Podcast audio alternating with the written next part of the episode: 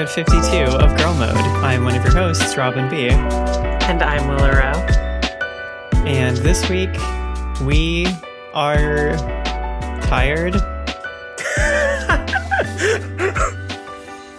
yeah, somebody couldn't remember what episode this was. Yep, very much thought that it was uh, only our 51st episode, which was last week. How could you forget? We talked about all of Resident Evil. I know. My God. the energy is off.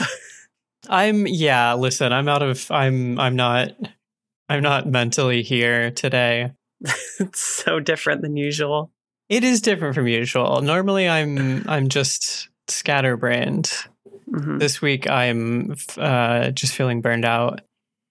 I guess okay, I do I do want to very quickly at the top of the show if you haven't like looked at our um show notes the past couple weeks I've been putting a link in there to donate to medical aid for Palestinians along with like a very short statement on what I, you know, is is both of our feelings on the thing which is like as has become abundantly clear in the past couple of weeks this is not an issue in which there is any uh complexity this is a genocide and we obviously stand against that. Like it's something that's been going on for literally like 75 fucking years. So it's not like this is something new, but obviously this is a huge escalation. So we are recording like after you know two weeks of this being like the big thing that's been happening in the news and we're i think probably i can speak for both of us when i say that like we don't necessarily have uh, much uh, of use to add, like uh, beyond what's already being said. Neither of us are like experts in what's going on there, which is not to say that like we shouldn't speak up, but just that like I think the best thing that either of us can do is amplify other people's voices who do know what the fuck is going on and like share resources for, you know, how uh, to of ways that people like us who are like watching this unfold and feeling somewhat helpless can can do about it. So I don't know. I just kind of want to address that at the top. I, will try to find some other resources to add to the show notes mm-hmm. this time because obviously things have escalated to the point where even medical aid is probably not getting through. Um, and so it may make sense to shift some of your energy toward uh, yelling at your representatives uh, and you know letting them know that like people are paying attention and not going to let this slide. Yeah, definitely. Just like if you have the ability, keep posting about it, keep talking about it. Um, if you're able to uh, and you feel safe, go to protests if there are protests happening near you. Um, as far as resources that I would love to, or in other organizations I would love to shout out, I've been retweeting their stuff a bunch on our Twitter, uh, like the Girl Mode Twitter, but Game Assist has been doing a lot of great stuff. They have a lot of incredible resources on this, and they've also been doing streams to raise more aid. Um, you can also go check them out, uh, but there's plenty of stuff that you can be doing. Yes. And if you feel like you can't, you know, do anything, just keep retweeting other people, keep sharing what's going on. If you feel like you are not educated enough about it, I think that's a cop out at this point. Like, stop lying to yourself. Um, it's you don't need to be a fucking scholar on the Middle East to see a genocide when it's happening. Also, uh, at this point, there's enough resources resources out there for you to educate yourself. Yeah, exactly. Um, so I, you know, I suspect anyone who's uh, regularly listening to this podcast by two weird trans girls talking about this shit, you're probably not. Um, you're probably more likely than not to already be on the the side of the Palestinians because you know all of these things are wrapped up together, and people who are uh, against people who are pro colonization are probably not also pro listening to trans girls talk about things. So. Um, I don't know. Kind of just wanted to address that for the fact of like it feels weird not to talk about, and it's a big mm-hmm. uh, factor of why we're both feeling uh, out of our minds today. Um, so when I trail off in the middle of sentences this week, it's not just because my brain is full of holes. It's because uh, you know it's it's difficult to focus in yeah just the middle of this like absolute catastrophe. So I was going to like bring that up at the end of the show, but for whatever reason, I just felt like getting it off my chest now. But that does make it feel somewhat impossible to transition to our actual topic. Um, the yeah, other reason I mean, we're so tired. yeah, the other reason we're so tired is that it is starting to be game award season and as since we both work for inverse which is a part of the voting body for the game awards we are like getting a bunch of codes right now and playing like a million games that have come out this year that we didn't have time for and just trying to play all of them as much as possible before we have to vote. So we have been playing so many games. Uh, so we were just like, yeah, let's talk about all these games that we're playing Mhm. um, and what we've been thinking about them in brief because I don't know about you. You, the thing that I mean, I do know a little bit because you know we talk outside of this, but um, the the thing that I've been doing is, you know, I have like a bunch of codes, and I'm like, I have essentially a weekend to try to play as many of these as possible. On top of the fact that we're both reviewing games. yes. And I'm like, okay, so what I can do is I can put aside like I'm going to try to play a game for an hour and just kind of get a gist of it and then move on to another thing because I can't spend too much time or I'll never get through like a fraction of these. Yeah, my last couple of days have been spent splitting between like a thing I have a deadline on in like two days and things that I have to vote on in like two days. Um, hmm I also feel to some degree, not to say that you aren't like this isn't a, a busy time for you, but I feel like having been not doing this job for the better part of this year, I feel like at a major disadvantage at this point because I haven't been playing mm-hmm. many games or like getting like like I feel like a lot of stuff that you've wanted to play you've played and now you're kind of catching up on like what the other sort of contenders are even the things that I have most wanted to play this year, I've not played. And I've so I've been kind of like getting this deluge of codes and trying to balance like, well, I really want to play more of this game, but I need to also play like the things that are going to be its competitors for the the vote. All to say, we would both love to be playing more Baldur's Gate 3 and hanging out with Karlach or Shadowheart, uh, but we can't, Alas, we can't. much to our dismay. Maybe one day. hmm But yeah, I mean, moving to what we have been playing, I don't know. Where do you want to start? Do you want to start with kind of the the big one on this list, or or Yeah, sure. We can start with the big one. So, Alan Wake 2 has recently come out, and that was a very big title. It's been getting a lot of praise, and we have both put time into it. This is probably, for me, the game that I put the most time into out of any codes I've gotten, which maybe I shouldn't have done because I need to play other games. But I mean, my initial impression is that I am very much liking this game. Like, I'm further along than you. I played um I played it for like four hours in one sitting. yeah, I probably only played like an hour, maybe two, but yeah. yeah, because you because you got you got to the first like scary thing Uh-huh. and just gave up. Well, I didn't give up. I did it. Like I, I did the encounter, and then I was like, okay, And then you stopped. time for a break. Uh, a break for at least a couple of entire days. The thing I don't like about this game is there's so many jump scares in it, but it's Really? like, yeah, there are. And here's what I mean there are like, but it's not like a jump scare in a regular horror game where it's like an enemy jumps out. You'll just be walking and then the screen will just flash with this Oh, like yes. scary thing, which I don't find fair. Because I can't anticipate it. It just happens. Uh huh. The first time it happened, I had to pause the game. And I was like, oh, I need to catch my breath. Yeah, it's like the video, um, you know, kind of double exposed Mhm. video thing that uh, Control did a lot, uh, but Yeah. here it's it's deployed for uh, evil purposes. I will say I was th- I was thinking about this as I was playing it. Um, the the blending of like live action footage and the game itself, I think, is done way better in this game than in Control. I think in Control there were places where it looked a little janky, and it Mhm. they they cl- I don't think they had figured it out. But so far, whenever they're like melding the live action into Alan Wake Two, I feel like it's been done really well. Yeah. Yeah, I've only seen like a tiny bit of that, but yeah, it, it was really well done.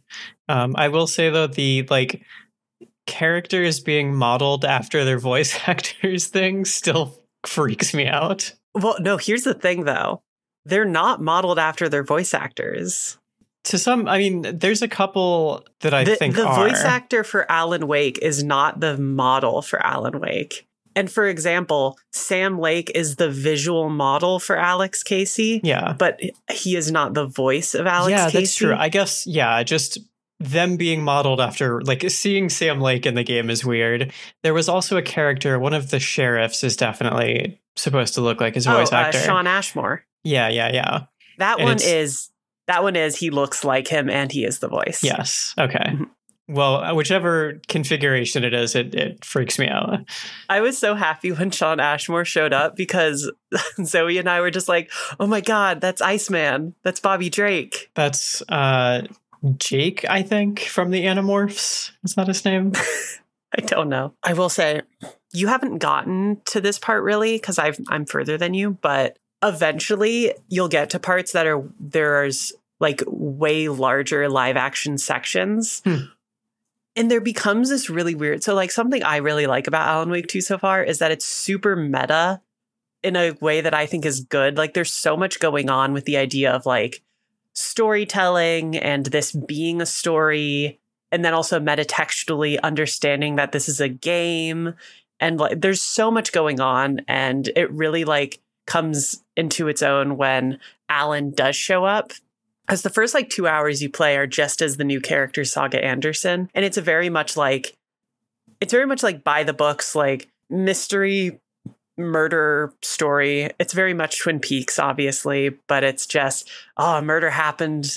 We're going to go investigate it. And there's some cult shit going on. And it's like spooky but there's nothing crazily exceptional about it. Mhm. you you you start to get hints but like once alan shows up the game like really starts going like all in.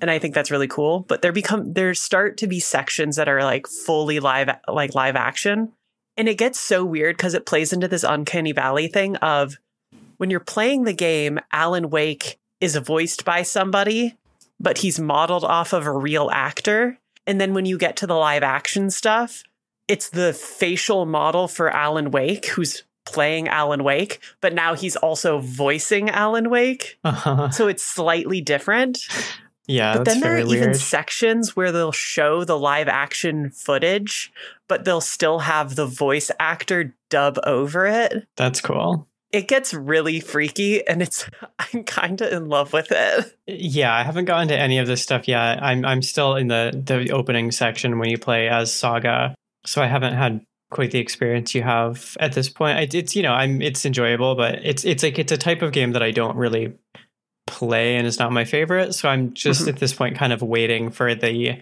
weird stuff that might hook me to kick in. I think you'll get there. And I'm hoping that like both of us are able to play more of this. It did make me think about one of the other games that I was playing, which is I played Resident Evil 4 a bit. Um, specifically, I also played some of Separate Ways, which is the Ada Wong DLC. And the thing about Resident Evil 4 is like, obviously it's good. It's just Resident Evil 4 kind of updated and it looks pretty. But my whole thing is like, for me personally, I've never been a big Resident Evil 4 fan because I like the Resident Evil franchise when it is much more focused on horror and exploration and like puzzle solving. And 4 is just very much just like an action game. hmm So I'm playing it and I was like, yeah, it is just an action game. And then meanwhile, I can play Alan Wake and there are parts of the game that are much more feel kind of like traditionally like horror y, especially when you do all, again get to Alan's stuff. Alan's like gameplay has a little bit more fun things going on. Uh, so I like that as as someone who does like horror games. Yeah, that's the thing. Yeah, that's the problem. Is I, I hear all these things and I really want to play it, but I know my little heart is going to start beating out of my chest when I get there. Should I just stream it to you? We could do that. That is an option. That way you don't have to be as scared because Yeah. you don't have to be alone. It'll just be yeah, that's true. I'll have your Mhm. comforting presence there with me. Why you you say that like you're being facetious? I don't know why you would think that. Um, How dare you? what I else guess have you been playing? Well, before we leave Alan Wake, Okay. maybe this is where we talk about the like the thing that's been also surrounding Alan Wake is a discussion about how much it runs like shit on PC, oh god, yeah. which, Which we are both playing it on PC. Mhm. And so I am for context because I think this is like important for the conversation. I have a AMD what is it? Like a 5700 XT as my GPU, Mhm. which is the same generation as like the 2000 series of of Nvidia graphics. So it's like two generations ago because we're currently on like the 400 of NVIDIA, I think. And I don't have a problem running any games on my PC. Uh, like, I mean, I I just played Assassin's Creed Mirage. I reviewed that fine, no problems on PC. Like every game I get, I pretty much review it on PC, and I have no issues. This game. I loaded it up and I started it and I got a dialogue box and I I wonder if you got the same one. But it was essentially like your graphics card doesn't have like the recommended like features that you need. So if you play it, this game might run like shit. I didn't get that. I, I think what that was actually what that was referring to was because I have an Nvidia card. We have I think we Ah. have basically identical setups, like Mhm. as far as like gen, like how old things are and like the sort of you know specs of them. So I think I have essentially like the Nvidia equivalent of your card. So it didn't Mhm. pop up and tell me that. I think because there's like ray tracing stuff that's probably tied to Oh, Nvidia yeah. cards, but it did like auto set everything to like the lowest Mm-hmm. Possible settings, which is something that like doesn't really happen. Like it almost every game like Mm. auto detects itself to like high settings. And the issue for me is that like it's interesting because the low settings still look fairly good. like great. I'm not seeing any issues. The only the only like time I can see that it's running low is when I'm in areas that have like really high concentration of details. Like there there's a section of the game where you're surrounded by like all these buildings that have like a shit ton of graffiti all over them. Mhm. And when I was playing through, all the graffiti was just pixelated to hell because it was just like, we just can't render that. Yeah. But I don't like know the if you- models look good still. Yeah, I think it looks great. I mean, it looks it looks excellent, like even on the low settings. Um, I don't know if you've had this, but something that I've noticed is if I like turn the camera, it'll leave like a ghost of my character. Have you noticed Oh, this I all? haven't noticed this. So when I turn, you know, like the character is like in a different position on the screen, but there will be Mhm. sort of a trail behind her of like like just for a second, like as it kind of catches up, which is very strange.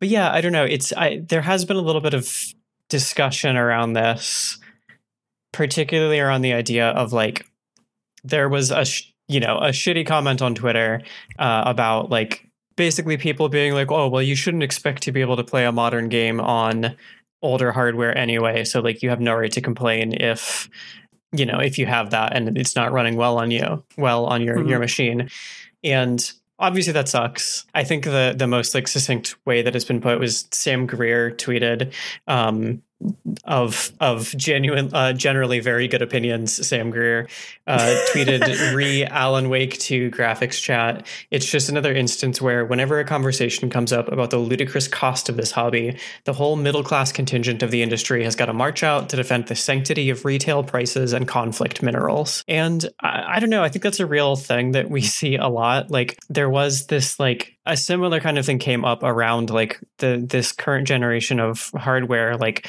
there was talk of raising a lot of game prices to seventy dollars, and there was like people put so much effort into defending the idea that like companies need to charge $70 to like be able to afford making games which like this tweet is saying like it doesn't there are there's so many people who are like priced out of gaming entirely and defending a price increase on what's already a ludicrously expensive hobby because technically if you adjust for inflation you know this is actually not a bad price or developers need to increase these prices to to catch up with their own ballooning budgets. It's like that doesn't take into account the like actual reality of the fact that we are living in, in like a time that's like globally like economically unstable and a lot of people can't afford to do this and it, i don't know it just it, it boggles my mind how much people jump in the line of fire to like defend mm-hmm. the the practices of corporations rather than considering their like other people who can't afford to do this thing anymore and also the point of like forcing people to upgrade hardware and shit is like catastrophic in terms of the environment like the it is not a a neutral act to throw away old hardware and buy new stuff. Like the the shit that is in computer components is extremely harmful to extract. And if we normalize this idea that you need to constantly upgrade your shit to keep up with with games like it's i don't know it, it's like far from the biggest contributor to like any kind of environmental problems that are going on right now but it's like if we have this entire like sector of of people who are just like not even thinking about the impact that those choices have, it's like, I mean, it can only make things worse, you know?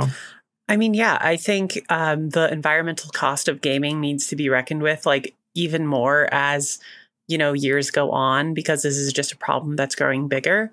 And it reminds me of a piece that you actually just re- um, wrote recently where you were talking about uh, Saltsea Chronicles. Mm-hmm. Uh, because Saltsea Chronicles, uh, this you know indie game that you will talk about uh it put out a what was it? It was like a report on the like f- the footprint of their development. Yeah so i wrote like um something that sits between a review and an opinion on saltsea chronicles. Uh, i was also tr- i was working on a piece that is probably now being shelved. So the developers of Saltsea Chronicles commissioned a climate impact report on the development process of their game, where they had uh, an environmental researcher basically study. So the thing is, they took extremely detailed notes of everything during the development process of people, whether people were working from home or commuting to the office, any flights that they had to take, like energy costs, things like that. And this researcher used that data to basically project the the environmental cost of this game's development and also offer some advice on how the studio in particular could cut down further on its its climate impact. Because you know it, it, across the industry things are very dire in that sense. Like there's a huge climate cost and because the developer of saltsea chronicles is a rather small indie studio that actually positions them really well to be able to make these changes. It's not like this massive corporate structure with thousands of people that needs to change. It's a studio with like 20 people or whatever. They're in a position where they can kind of very, you know, hands-on way uh, make these changes that can improve their environmental footprint. So I was working on a piece where I was trying to get other developers on the record of like what their practices were and what their thoughts were. My suspicion is that very few studios are even tracking any of this, let alone thinking about the impact. And no one wants to go on record saying that, obviously. So it's eh, halted, if not abandoned at this point. But yeah, I don't know. Like it, it's something that's like, it's good to see this studio thinking about that, particularly given the like themes of their game, but also like very disheartening to see that it's mm-hmm. not happening elsewhere in the space. And before we kind of like move on from this conversation, talk more about some of the other games, it kind of touches on another thing, which was I wrote about. Yes, I was going to bring this up too. yeah, which is this obsession with graphical fidelity that is very much part of this conversation about like why we need more you know expensive and better hardware uh, which is that I was talking about it with Spider Man 2 and the fact that people are like, Spider Man 2 looks so good. And I kind of talked about, well, if you look at Spider Man 2 versus Spider Man on PS4, there are incremental improvements, but it's something you can only see when you're really like looking over it with a fine tooth comb. Basically, one of my biggest points was I don't think this obsession with graphical fidelity makes sense, especially when going to the the inevitable conclusion of this argument for graphical fidelity, we will get to a point where a video game looks as good as real life. And then what do you do next? Where do you go from there?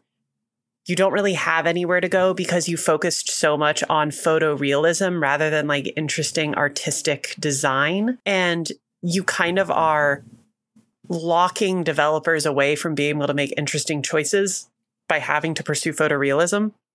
And it's also a pursuit that will eventually go nowhere because mm-hmm. it will just end. There is a finite end to that pursuit, as opposed to unique art design, which typically holds out better over time. Like I, I, mentioned Wind Waker, which is a famous example of Wind Waker was a bold thing to do because it was like, why are they doing this weird art style? But also, you know, years later, everybody's like, Wind Waker holds up so well because it looks so good because of that unique art style. Mm-hmm. You know, even this year, the games that come to mind first as being the most interesting are games that had interesting art design and interesting aesthetics rather than photorealism. I just think that's part of the discussion in a way of like, why totally. even are we doing this for better graphics when that's kind of a, a fool's, you know, errand? Yeah, I mean, it, it's it's the even the way we talk about it. You know, we talk about games as having better or worse graphics.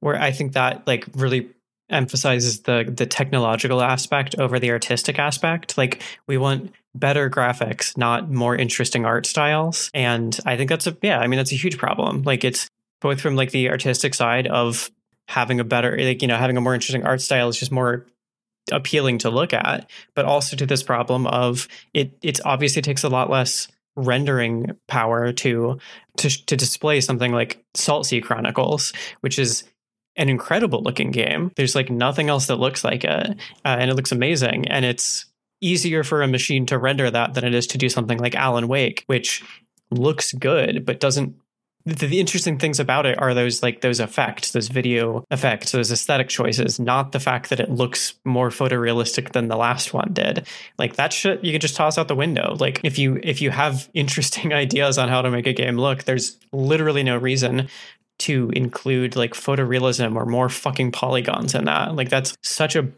it just feels like so much wasted energy, both in terms of like human energy going into making it and literally the energy that it takes to produce and run those games.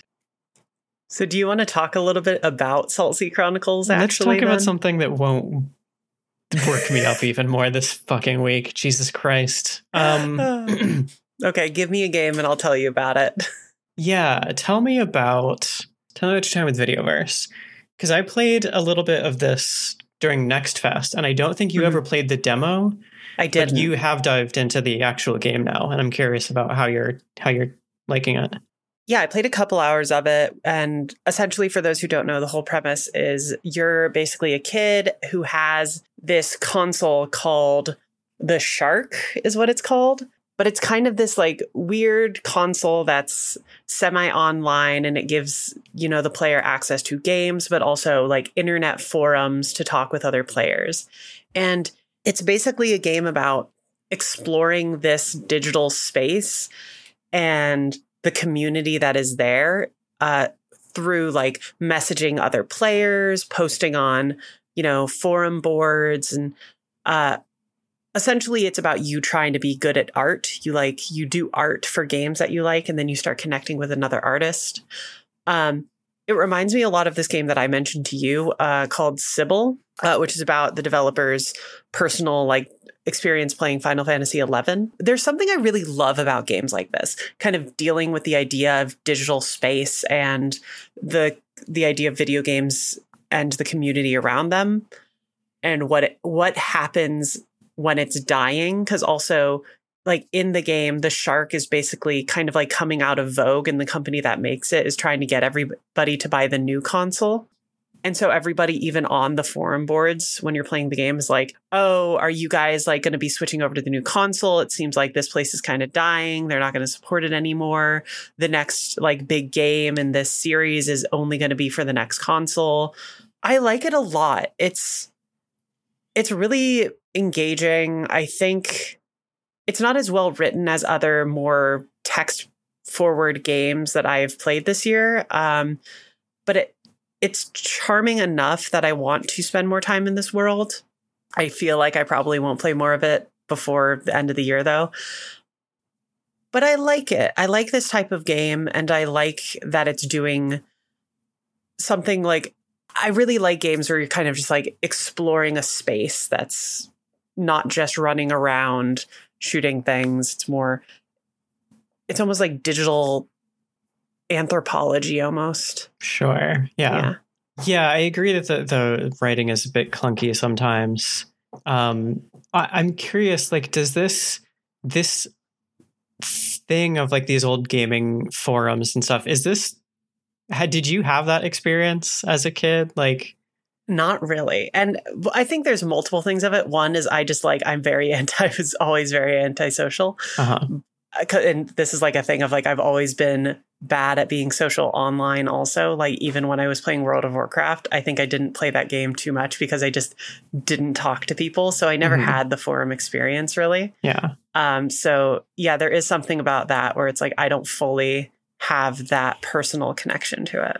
Yeah, I was curious about that because um, it's again one of the the weird ways that our the difference in our ages shows up. Where like this was like what the internet was when I had the you know first had the internet. Like there was no social media. Like the thing that you did it was basically like post on forums and stuff. So playing this demo did make me like pretty nostalgic for that kind of thing. Like like I was thinking back to like friends that I had on like role playing forums and stuff and like people like you know other posters who I like had a crush on and stuff. I like it was interesting the ways that you built these weird little communities. And yeah, I don't know, it did kind of get me introspective about that idea because this is about one of those communities coming to an end and just thinking about like all of those places that I spent so much time like talking to people who I never really knew anything about and then you all just kind of disappear from each other's lives. I don't know. Yeah, it's fascinating. I think, yeah, I think thinking of it in that way is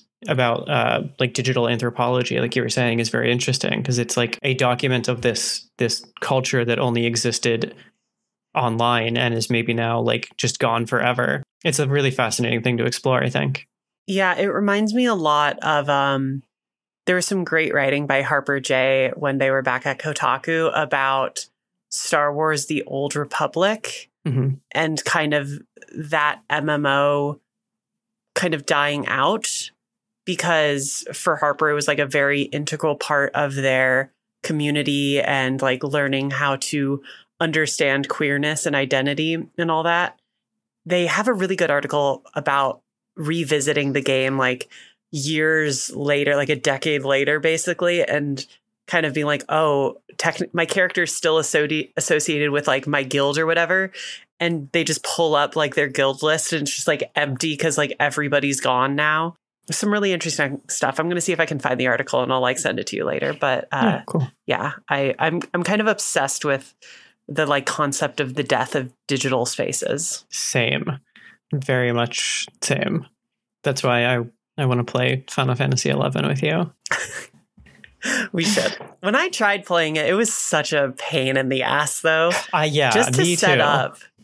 Oh but then god. this was also like even um I mean I played it like when it was like newish and wasn't like playing with it it's like it was impossible to play on your own back then. And I I mean I also like obviously I'm like kind of basically a hermit. Like I I don't like talking to people for the most part. And so yeah I like didn't I was like trying to play this explicitly multiplayer game on my own.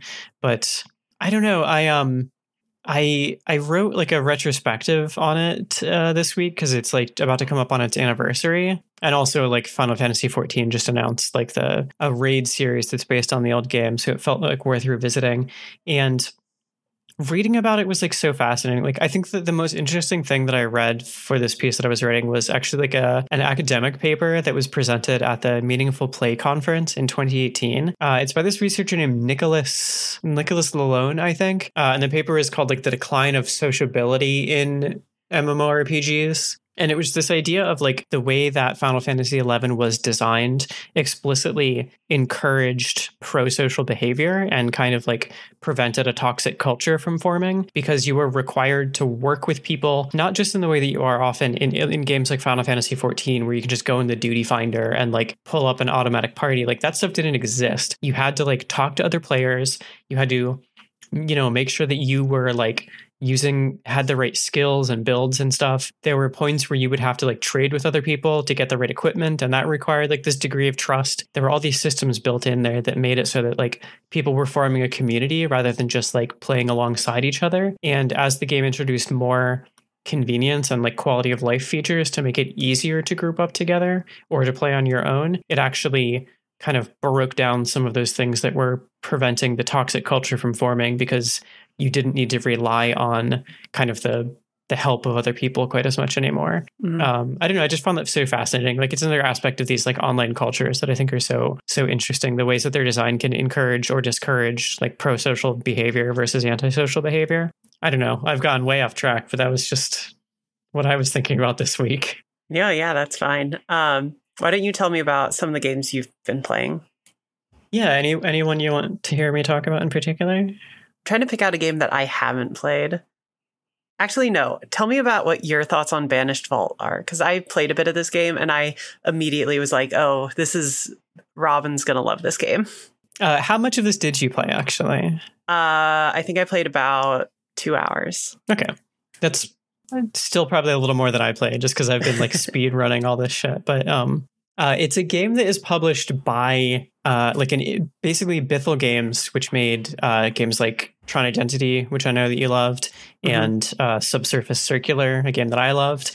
Uh, they've started this like publishing imprint that uh, the first game that's that's being published under is called The Banished Vault, and The Banished Vault is a strategy game uh, about th- there's like a there's a short like text intro to the game when you boot it up that kind of like tells you the story. And one of the first things it mentions is something like the interstellar churches spread throughout the galaxy. And as soon as i read the phrase interstellar churches i was like you got me. Um, but it, it's a really fascinating game. Like it has a very kind of board game inspired setup where it's like the goal of the game is essentially like you control this giant like mothership that's called the vault. And from the vault you can send out these other little ships on like kind of exploratory missions. The idea is that you're supposed to be like moving into all these different planets setting up factories using those to create these resources that you need to send the citizens of the vault who are all like religious extremist pilgrims into hypersleep, which protects them from, or it allows them to travel from solar system to solar system to escape this thing called the gloom, which is an as yet completely mysterious thing that is affecting them. They found like in deep space and is like constantly pursuing them. And the way that it works is like you see what looks like a game board essentially. You have like a like 3D like representation of your vault that is sitting on like flat space every solar system you go to will be represented by these like these paths showing like the way to get to different planets and then you have these other little figurines that represent the smaller ships that you send out and you send those to these various planets to extract resources and create stasis which is the thing you need to hibernate uh, as well as like collecting other resources and like to be able to continue this like kind of extractive extractive process and it's like right off the bat, I knew it was my jam because of that setup. Like it, that kind of this weird representation that it uses to like make it look like a game board. When you pull it up, there's not really tutorials. It just gives you like a manual essentially that you can click through. Um, I really would love a printed copy of this manual so much. Oh, right. You actually got one, didn't you? You asshole. But it's ah, yeah, it's I, so I went to reach for it on my on my um, bookshelf behind me. When they sent me a code for it, they were like, "We also want to send you a physical copy of the in-game manual." Um, so yeah, I have this physical physical version of the manual. Yeah, God, it's so nice. Uh, it's just the 1.0 version though, which is the thing is that the developer has said like they are constantly updating the manual. So Yeah, I one point five just just came out actually. Um before I started playing. Yeah, it's a fascinating game. I haven't gotten to play much of it, but it is a very like very slow paced like resource management game. I think the thing that's most striking to me is that kind of like the presentation of it as if it were a board game. Like even your little characters are represented by these drawings that really remind me of the kind of stuff that you see in like indie tabletop RPGs, these kind of Mhm. like black and white pen drawings. The, the other thing that really jumps out to me is like how hostile this game is. It doesn't explain anything to you. It gives you like no fucking quarter. Like you can very easily get yourself backed into a corner that you just can't come get back from and have to like restart an entire run. There's something that I find really fascinating about that. Uh, so yeah, I haven't gotten to play too much of it, but so far I'm like really, really into it. It's another one that I might not get too much time to play more of before we have to like write our ballots, but uh, it's one that I will absolutely be going back to when I have the time it was an instance of a game that I played and I was like, I know for the person I am, this is not the kind of game that I will be playing, but I can recognize how well designed this is Mhm. and how good of a like sim strategy game it is. And Yeah. for those people who enjoy this kind of game, this is going to be a very good one. Yes, I, I'm like very confident that it's going to be great when I get to spend more time with it. I just like, yeah, the it, it's just it makes such a great first impression. Um, if you're the kind of person who you know likes that sort of hostile design and and those uh, those other things I mentioned, but I think it's really really wonderful. Yeah. Um, back on the triple A spectrum, I actually reviewed this game, but I haven't had a chance to really talk about it. I reviewed Super Mario Bros. Wonder, uh, which is a game that a lot of people liked. I liked it too. It was, I did. I liked it too. Okay. A game that a lot of people liked. including me. I just don't play games like this very often. It's again one of those. I even said to you when I was like reviewing it, I was like, I don't know how I'm going to review this game because I never play games like this. Yeah, Oh man, but it was uh it's fun. I think it does a lot of interesting things with the Mario formula. The main thing being the wonder effects, which is essentially within each level there is a wonder seed which when you interact with it, it will do some unexpected thing to the level to change it. So, for example, one of the first things that happens is you eat or you interact with a wonder seed, and then all the pipes in the level start like moving, like they start doing a wave essentially by like moving up and down. And then Mhm. there are pipes that turn into like inchworms and like scrunch up their bodies to create platforms for you to jump on, and then they just move. They never stop moving through the level Uh-huh. there are other ones where like a giant snowball will start rolling through the level and there's a great moment where it rolls and rolls and rolls to the end of the level and you think you're going to go to the flag and just like end the level and then it just knocks the flagpole over and the level keeps going uh, there are there are musical levels which are very fun uh, it's it's just a very it's a wonderful game ha ha ha Mm. uh, my review was full of puns. it was terrible, but uh, it's a neat game. It's a neat game Mhm. if you like that kind of thing. Yeah, I mean, uh, hearing people talk about it so much does make me want to play it. It's also like not the type of game that I normally play, but it's those aspects like that kind of break the formula in in Yeah. fun ways that make me do want to give it a shot. But it's the kind of game that's just like fun to play while you're doing something else because you can just kind of run through levels. Um, this is a fun. It's a fun little story. It reminds me of. I'm so sorry to my parents who who helped you know put me through college, but Uh there were times in class in college where I'd be very bored. and so I would emulate Mario on my computer. and I would just be like speed running the first Mario game during Uh-huh. class because I was bored. It's fine. I got honors in my degree and then I went to grad school. So it all great. worked out. also, college is a scam, so who cares? Also, college is a scam. Um, but yeah, so big fan of platforming Mario. Great. If you can play Super Mario Wonder in class, please do that. Yeah. If you can find a way. This is girl mode saying play video games in class. Yeah. You've also been playing a Nintendo game. Have I? Yeah. Oh. Bayonetta? Yeah. Yeah, I mean it's on the Switch. I wouldn't call it a Nintendo game. I Um, would. Okay. Bayonetta's yeah. a Nintendo exclusive now. Is it? Yeah.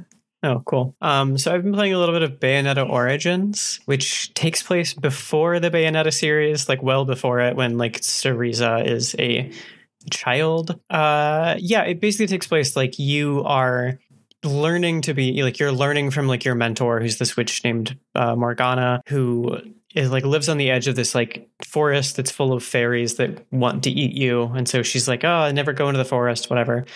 But you end up going in like without really like having full control of your powers yet. You know, you're like still an apprentice or whatever. But you go in and you're able to like summon a demon that possesses this doll that you have, which is like a stuffed cat doll. And the game is basically like you control Cereza and Cheshire, which is the name of the demon simultaneously. And Cheshire can like attack things with its claws, and Cereza can use magic to do a couple different things, but mostly to like so far at least to like bind enemies so they can't move. You have compared this to Brothers before, uh, which I think is a really great comparison because you are like doing that same thing of like controlling two people at the same time to like solve various puzzles. Again, you know, I've been like playing only a little bit of these games. What I played was really, really cool. I think the thing that is like the biggest standout for me is the art style. It's really cool. It's all like modeled af- as if it was like a picture book. Like there are, I mean, like actual like sequences that are just rendered as if they are pages of a book, but even like the world itself has this very like illustrative style to it. Yeah, I don't know. I don't have like a ton to I know you I mean you played the whole game. I don't know if you have more to say about it. I just it's a really fun little game that I've gotten to play like a, an hour or so of so far. Yeah, I don't know how too much I want to talk about it, like my thoughts cuz I don't know, I might make you play this game a little more. Sure. Um but I mean, this is a game that I really, really loved when it came out, but it came out in like February. So it was so early into the year. Mhm. Um, and I kind of forgot about it, besides knowing that I liked it when I played it. And then you started playing a little bit of, of it, and I like went back to read my review, and it really reminded me. I was like, oh, yeah, this game is like, this game is really neat. It's really cute. it has a lot of like fun stuff going on. The art style's gorgeous. Big shout out to the narrator character um, because this game is a picture book. Basically, everything in this game besides Cereza is voiced by one voice actor who plays the Mhm. narrator of and basically it's she's she's acting if she's reading the picture book and so she puts on voices and I'm so obsessed with her voice for Cheshire Yeah, just like growling. It's very Yeah. good. So I very much like this game. Uh, it's it's still a game that I, I think stands out as one of my more liked games from this year. Yeah, for sure. There are a couple more that I've played the entirety of that you have just started playing. Chants of Sennaar and Cosmic Wheel are honestly games that I think have a very similar problem, which is that the majority of the game is very, very good until around the end. Oh no. this is what I've been telling you is I'm so mm-hmm. sad about this. Cosmic Wheel is a very good game, but the last like 2 hours are just are just atrocious. Oh no. They're horrible. Wow. and then with Chants of Sennaar, the biggest issue with Chants of Sennaar is there's a stealth mechanic in it that is feels so annoying to deal with when all you want to do is the translation stuff. Mhm. Um, and then also, you won't know this because you haven't gotten there, but like the game kind of wraps up very quickly. It's just like, yeah, you, we just want to be done. And I was like, uh, that's a little annoying. Yeah, I definitely the the stealth stuff I've gotten to a little bit, and it's just feels completely out of place and like unnecessary. Yeah, I don't know. Uh, I really dug what I got to play of it though. You know, it's a game that I've enjoyed before when I played demos and now in this. And then yeah, Cosmic Wheel I've been having a good time with. Um, I'm still in the part where it's good, I guess, but I've been really enjoying like trying to steer things toward the most like sort of aggressive outcomes like uh, like you you know you play this witch who's been exiled and you're you develop this like tarot deck that can basically like change the future or the past and i've been trying to just play her as being like very very angry and jaded about this like idea that she's been exiled and like just trying to basically like do everything she can to get back at the leader of her coven who exiled her. And I just got to a point the other night when I was playing that really changed things. I guess I feel it's, it's safe to spoil because it's early and this game is old, but Mhm. there's a point where the leader of your coven who exiled you dies. And she comes, she actually comes to visit you. There's this thing where, like, you know, because she's a witch, she like sticks around for a while. And it's like giving you dialogue choices that you can like either like press her for more information or just tell her to go fuck herself. And I just kept picking the dialogue options that were like, I hate you. I'm glad you're dead. Same. I don't want anything else from you. But I've made a lot of choices that basically like have been directed toward destroying the coven because that was my way of like getting back at this coven leader and now she's dead and like my friends are going to be now responsible for like taking over her duties and making things work again but i've already made some choices that basically like guarantee that they will fail. And so it is actually really interesting now to deal with like i'm i'm playing this character now who was so full of rage that she could only think about like punishing this one person who wronged her but now those actions have ended up like they will inevitably hurt my friends now who I was trying to protect at the same time. Mm-hmm. So I think it's the, the, you know the systems in the game that allow you to get outcomes like that I think are really fascinating. So yeah, so far I'm really enjoying it. I'm hoping that I stay a little higher on it than you did. I mean, I agree. It was I really liked the ability to play Fortuna kind of as you wanted. Like for me, I kind of played her as someone who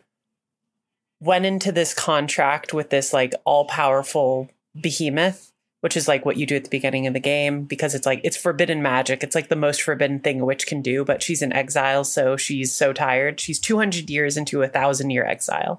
Mm-hmm. The way I played her was kind of like she is going to do whatever it takes to try to regain any sense of like sanity. Cause like mm-hmm. I kind of play her as someone who is fully broken because like that's what drew her to like summon this behemoth because she's just I, I can't deal with this anymore at all costs. Yeah. I, w- I want freedom at all costs.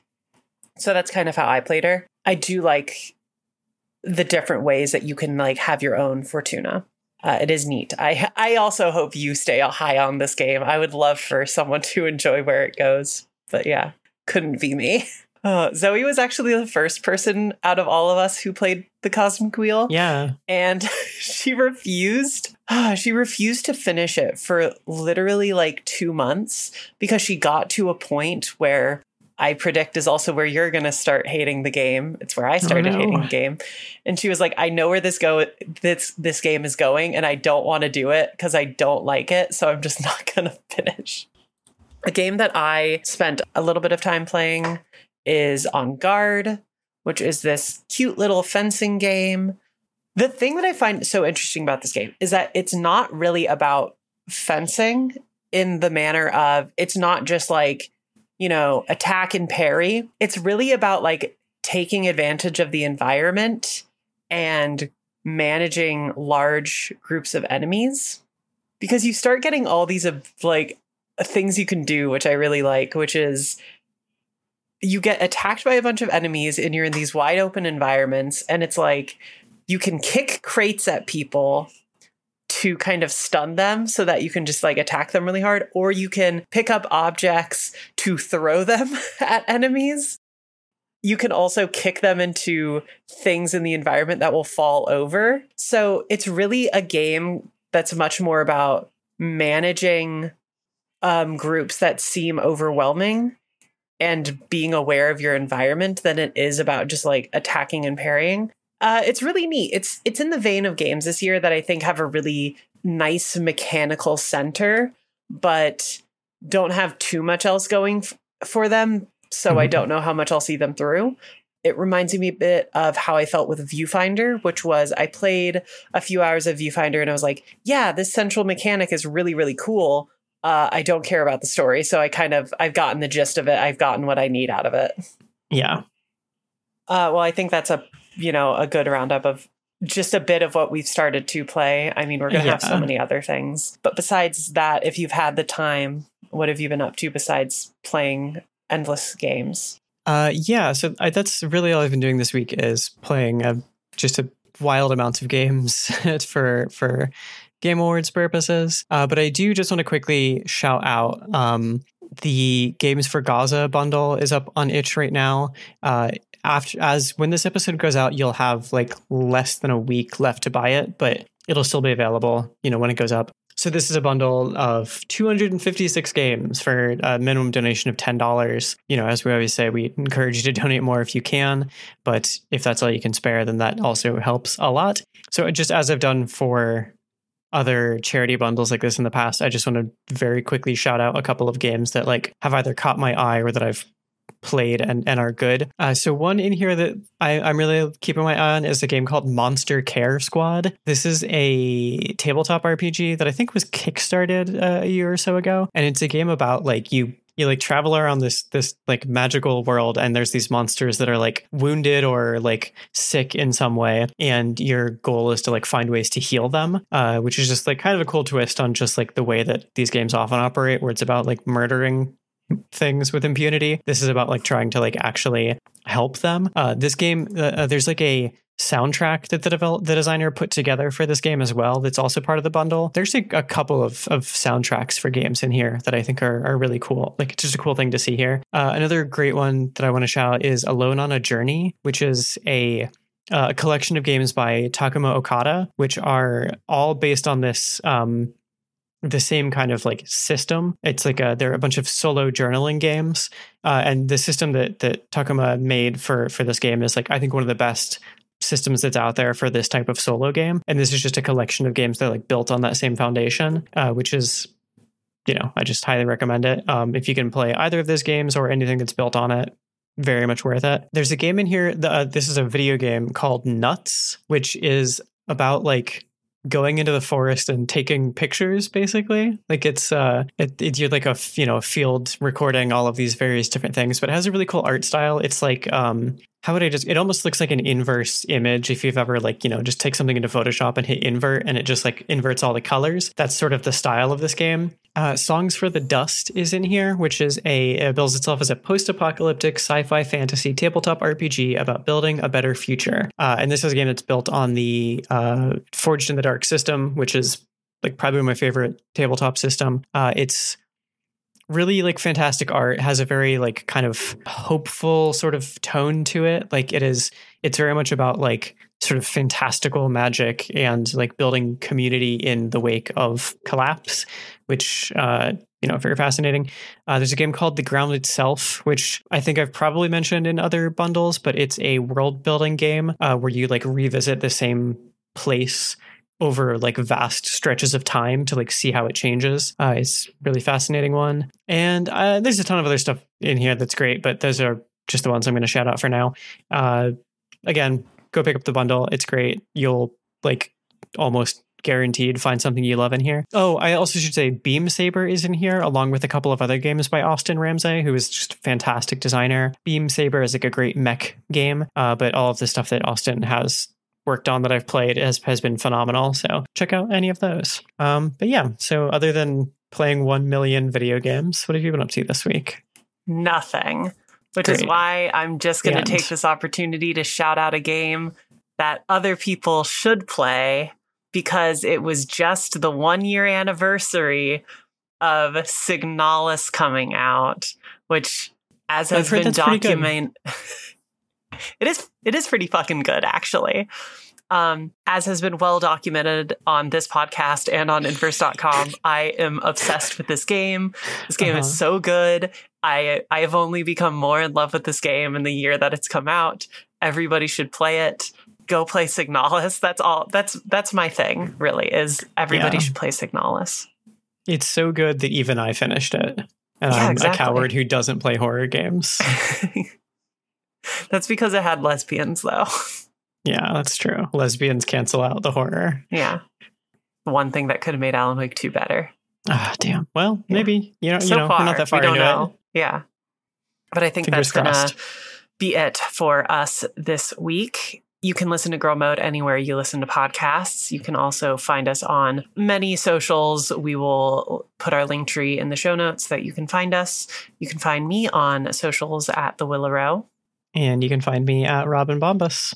And you have like two days left when this episode comes out to send us questions via email or Cohost, which, if we get them, we will read them on our uh, one year anniversary show, which we'll be recording next week. Yeah, I'll also put out a call on like Twitter and Blue Sky and stuff to see if people will send us things. But yeah, it's going to be our one year anniversary episode next week. So yeah, do mm. come back.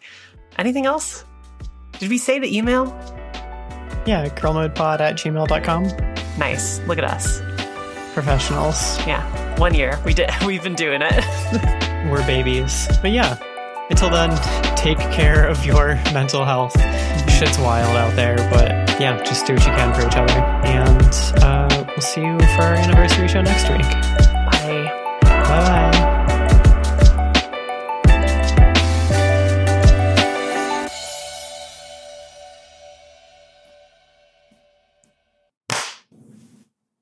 Did you clap?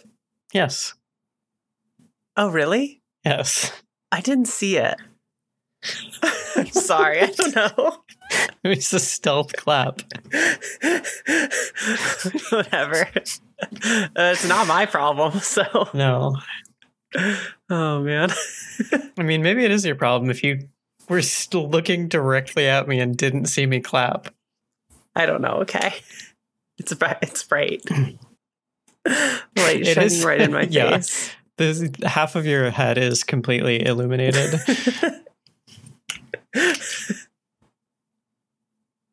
Are we going to start the show or what? I don't know, Robin. Are we going to start the show? Oh, wait, it's 52. It's not 51. My bad. God. We're in such good form today. hmm Okay.